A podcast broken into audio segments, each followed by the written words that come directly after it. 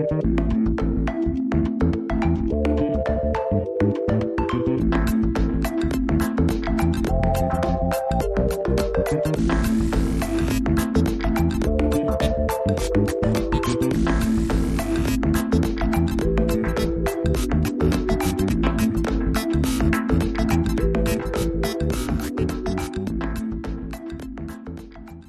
there. I'm Kira Klingenberg. And I'm Kira Lindenberg.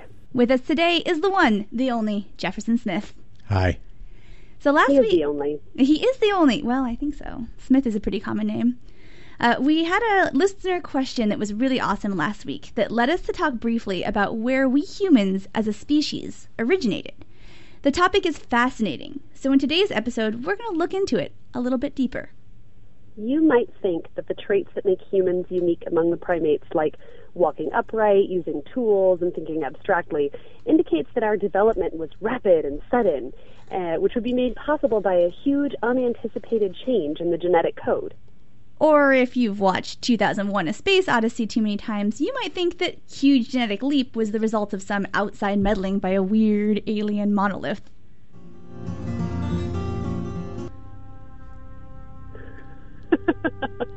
that was a weird monolith. It was the bluegrass version. There it is, coming down from the sky to give us all of our There traits. we go. That sounds more like evolution. Thanks, aliens. but in fact, human evolution is no different from the evolution of all species. It happened slowly and surely over countless generations. Don't call me Shirley. Our ancestors developed the right adaptations to survive and flourish in their ta changing environment, and those traits have continued to be useful until the present day. While we are animals who, just like every other animal, derived from the single celled organisms who lived billions of years ago, it's undeniable that humans have evolved in some incredibly advantageous ways. Some of the adaptations humans have been fortunate enough to undergo have been genetic and therefore physical, while some changes have been behavioral adaptations. Today, on Everything is Interesting, we're going to explore three key advantageous adaptations of early humans walking on two legs, having thumbs, and the development of complex brains. Before we delve into humans' evolutionary past, let's take a moment to talk about the theory of evolution itself. Evolution does not refer to the changes that occur over the course of a single individual's lifetime, but rather the inherited traits within a population that are adopted over many generations. Right, just because you become really good at bluegrass doesn't mean that you've evolved, it just means you've learned something. My kids are going to be amazing at bluegrass. adaptation is the pillar of evolution. Biological adaptations occur because due to a combination of the chance emergence of a physical or behavioral trait and changes in the natural environment that make that trait more advantageous to have. As our environments change, species either thrive or die out, depending on how well they're suited for that environment. Those that survive pass on their u- unique genetic traits to their offspring. Traditional genetic changes happen by accident. The mechanism within each cell that copy DNA to make a new second cell make mistakes, just like we all do. Mistakes within DNA means new genes are invented, and that means new physical traits.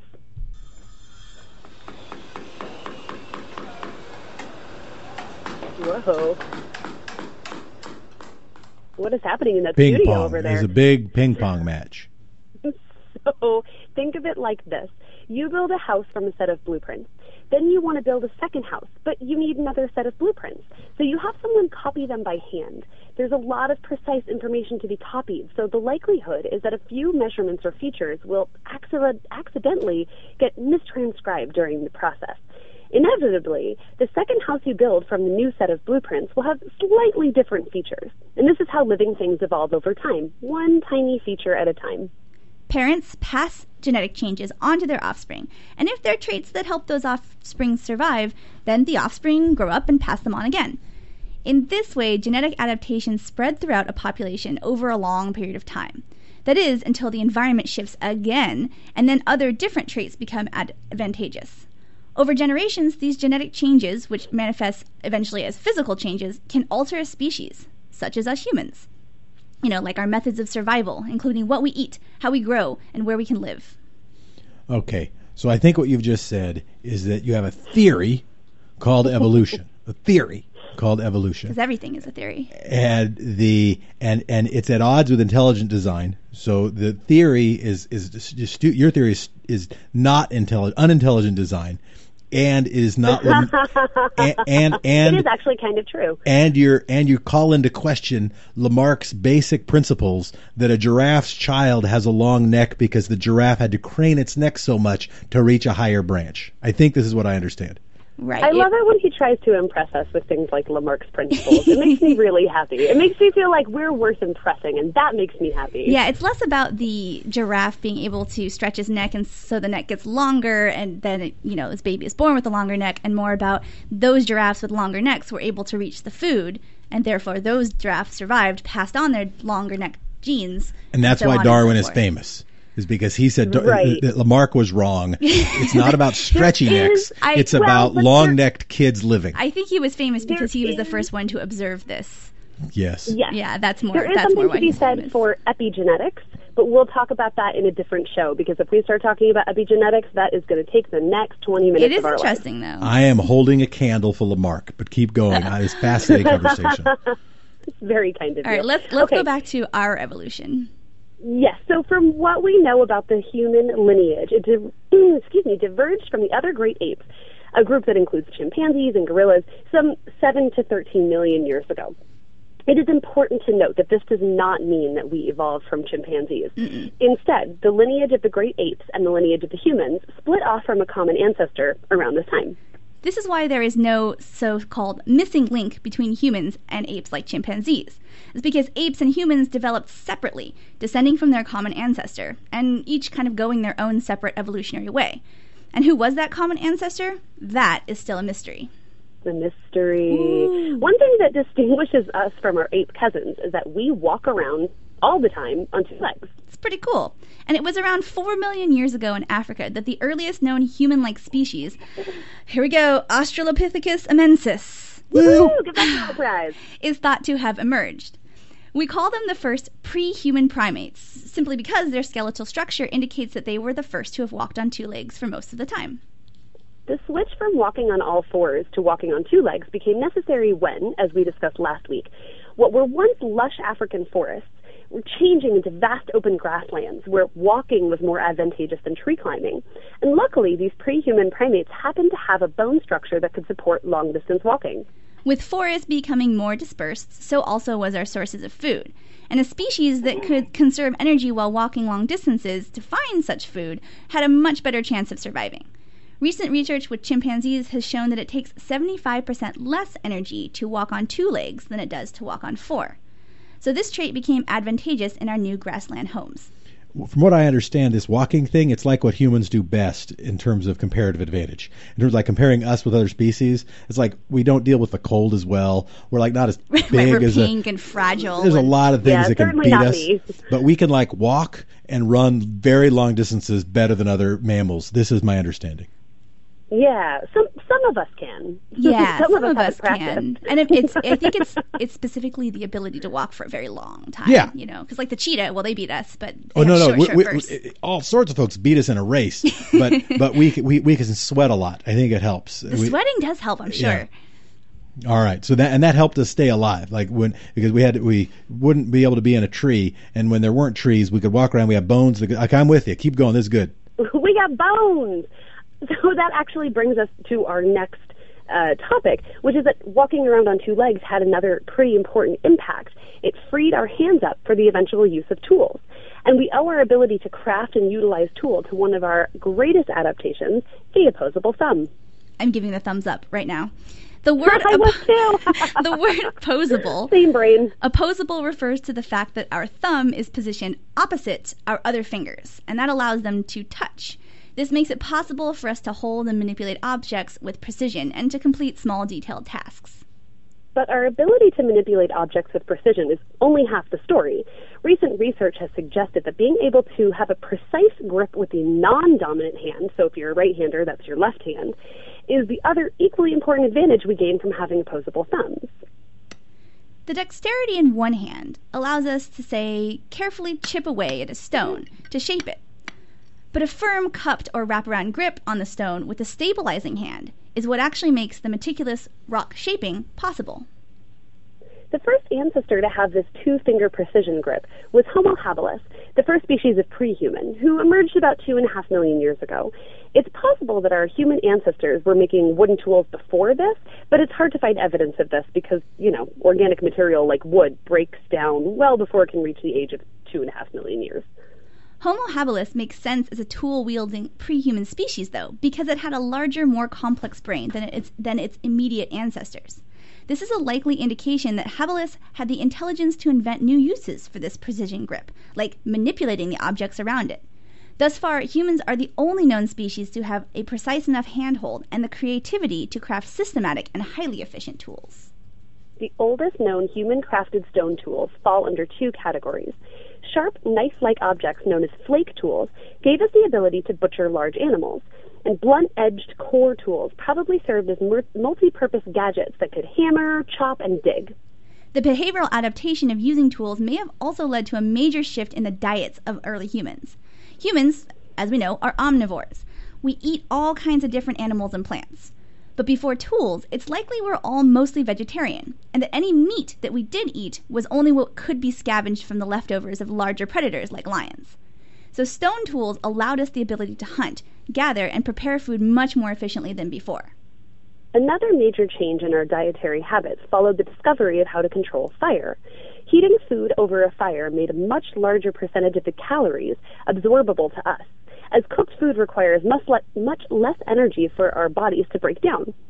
A cooked steak requires less chewing as well as less molecular breakdown by stomach acid and digestive enzymes. So, with tools and fire, we no longer needed the large teeth and jaws of the past to break food down so thoroughly, nor did we need such long and complex digestive systems. So, over generations, our behavioral adaptations changed the physical appearance of our faces and our bodies. So, my, okay. So the question, uh, fascinating question is, do we think there were, and you said there's no evidence yet, but one question I have take away is that maybe this idea that early human-ish folks used stone tools just because their wooden tools went away, and maybe they used all kinds. The other was the question that I had though is what does this mean for the paleo diet? This idea that you have that we started out as vegetarians might cut against these people say no, just eat meat because that's what we're supposed to eat. Although I guess I, paleo eats vegetables I recently too. read a very interesting article that addressed this very topic of the paleo diet, or like, I mean, paleo is not the only fad diet where it's like this is what we used to eat and this is what you should eat. And basically, the premise of the article was what you ate totally depended on where you were. So if you lived I used to eat to TV ocean, dinners exactly because you lived inside a TV. I mean, it depends on where you are, and you know, I mean, humans didn't it, humans didn't evolve as like one tribe of ten individuals, right? I mean, we were a huge population, a huge species. I mean, to say that sparrows in New York eat the same thing as sparrows in California is kind of silly. It totally depends on what's available to you and what what you you know is in front of you and and also we i don't know that we were ever strictly vegetarians i don't i think you know i mean a, a lot of the the primates eat bugs and and whatever they can get their hands on mm. i i don't know that there was ever a time that we strictly ate meat and vegetables. I think we're we're opportunists when it comes to food, but don't quote me on that because I'm not a I'm not a paleontologist, nor did I live 2.5 million right. years but ago. the likelihood so. is that a lot of our food was for a time, a, a, lot of vegetation, a lot of leaves and fruits and things. Um, it doesn't mean that that's all we would eat because I think you we would have taken advantage of whatever we could have gotten calories from.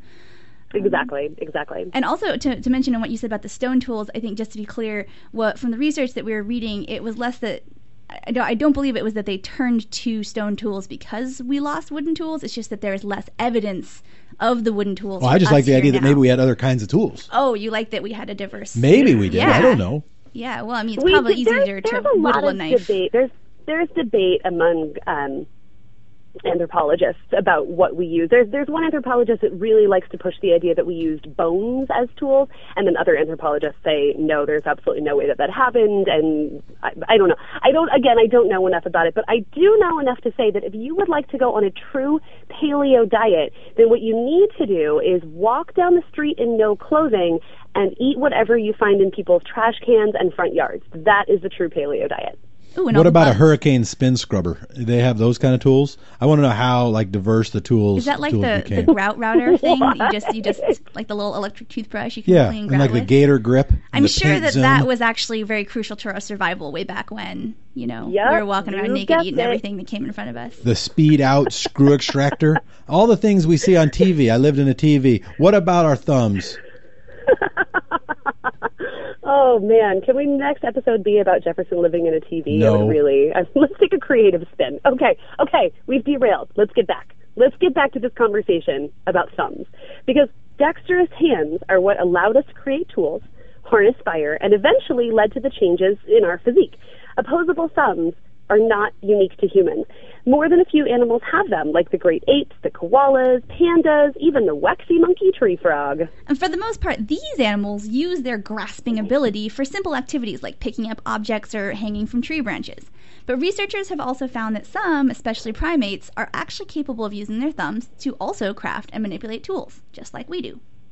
Chimpanzees use their thumbs to strip branches clean and create termite fishing poles. Bonobos bathe with absorbent sponges made of moss. Moss. Mandrills have been observed fashioning sticks into a point and then using them to clean dirt from under their fingernails. So the cool. important stuff. So cool. So, what then separated us from other animals with opposable thumbs? Why did we end up harnessing fire and cooking tender steaks while the koala is still hanging out in a tree chewing on leaves? Well, the answer may lie in our supersized brains. There's nothing wrong with hanging out in a tree and chewing on leaves. I do it often. But the increase, the increase of protein in our diet that began two million years ago, coupled with the fact that we no longer needed to expend quite so much energy finding food, gave our bodies a chance to devote metabolic energy to things like increasing the size of our bodies and most notably our brains. So what aspect of our brains make humans so unique and contribute to our survival? Well, the development of large, complex brains bestowed humans with the ability not only to complete complex tasks, but to conceptualize doing these tasks in the first place, and to work as teams to get large jobs done. Homo habilis, the same pre-human who invented stone tools, is credited with having developed a large Broca's area, which is a section of the frontal cortex that allows us to process language. As humans developed the ability to travel long distances on two legs, their populations slowly spread out into new regions of the globe and began facing new and different challenges. The individuals that had a better chance at surviving those new challenges were those that had larger parts of the brain associated with memory, creativity, problem solving, and analyzing sensory information. Let's focus for a minute on two types of neurons that are thought to have emerged in our ancestors' brains between 15 and 20 million years ago, and they shaped humans into social animals who assisted in one another's survival. These neurons are called mirror neurons and spindle neurons. Mirror neurons fire when we watch another person complete an action, have an emotion, or react to an event. These cells are responsible for making you smile when you see someone else smiling and give you the ability to intuit someone's true emotions, even when they don't verbally communicate it. Mirror cells are imperative for social learning and empathy, which are pillars of a functional society. And a functional social group can stage elaborate hunts, they can share food and childcare responsibilities, and overall, they have a much greater chance of survival than an individual on its own. And furthermore, mirror neurons likely played a huge role in the development of human language, as many researchers speculate that speaking was an obvious outcome of the struggle to understand each other's thoughts and emotions. That's still such a struggle. So, spindle neurons, which are unique to a few large mammals but are disproportionately present in humans, are long, gangly cells that cover long spans of the brain and can convey a message to many other neurons very quickly. When the cortex of your brain generates a socially inspired emotion like empathy, guilt, or love, then the spindle cell transmits that emotion to the rest of your brain and makes sure your whole body acts accordingly. John Allman, arguably the world's leading expert on spindle cell research, has proposed that these neurons make both self awareness and social awareness possible and play a big part in our cognitive abilities like understanding problem solving, visual and spatial processing, and language comprehension. Collaboration and cooperation, made possible only by social communication and language, have been imperative in creating the technology, architecture, and art that defines our human culture. All right, so a few of my takeaways that bonobos are the ones who have sex a lot. I'm pretty sure that we the, didn't say that, but I'm glad you took that away from the conversation. that the brain is supposed to be used with the hands, and that mirror neurons are related why social proof is so powerful and why Donald Trump says everybody thinks that person is a loser or a lot of people are saying that person is a loser. You know, Jefferson, you get your creativity from your giant complex brain. I'll give you that. oh man, Because I, don't know where even- you get this stuff. So many directions to take TV. this right now. right from living inside a TV all your life and only First eating of all, TV who- dinners. Please don't use your brain with your hands. I mean, I understand what you're saying. Use your brain in, in conjunction with your hands, but please don't open up your head and use your brain with your hands, unless you're a surgeon. No, I, but Um, I I find it sort of an interesting thing that, that to understand that the opposable thumb was related to the development of the brain. That that using our bodies was rather than the brain was some sort of separate I, separate thing, separate from our physical life. You know, they're connected. I find that interesting. Yeah, a lot of these adaptations actually seem to be less of, you know, one begat another, begat another, and, and they all kind of happen in conjunction with one another. Well, and, and I think that's the whole point of of the show, right? That's our thesis. I think is that you know one by one these little adaptations don't really amount to much. I mean, having an opposable thumb is great, but like we said, if you're a koala, you just sit in a tree and eat leaves all day. It's just that humans have been fortunate enough to have all of these advantageous adaptations happen in a relatively short span of time, and by relatively short, I mean you know millions of years and not billions of years. Um, but yeah, all these things have to happen in conjunction if you want to create smartphones and paint Picasso paintings. You know, What about my tonsils and my appendix? What about them? that's What's the question? Why do I have Why other do we have them? Oh, that is another show. All right, that's the other show. That actually, we should do that show. That's pretty interesting. The things that we still have that we no longer need. Shout out to other important adaptations. Maybe one day we'll need them again. Who knows? But I thought the appendix. Don't we still not know why we have an appendix? Yeah, I'm I not feel like sure. that's something we figure This out is a and good it, question. it was wrong. I didn't ask about the tailbone because I think we know why we have a tailbone. Because because it's awesome. yeah, Because we used to have tails. I think. I think that's why. The- these are all seriously. This is this is like the makings of the next show. I used to. I Jefferson. Right. One. Yeah. Oh, I know. That's I. There's so many. We need like eight thousand shows. Okay, so let's get back to mon- ourselves. I almost said monkeys.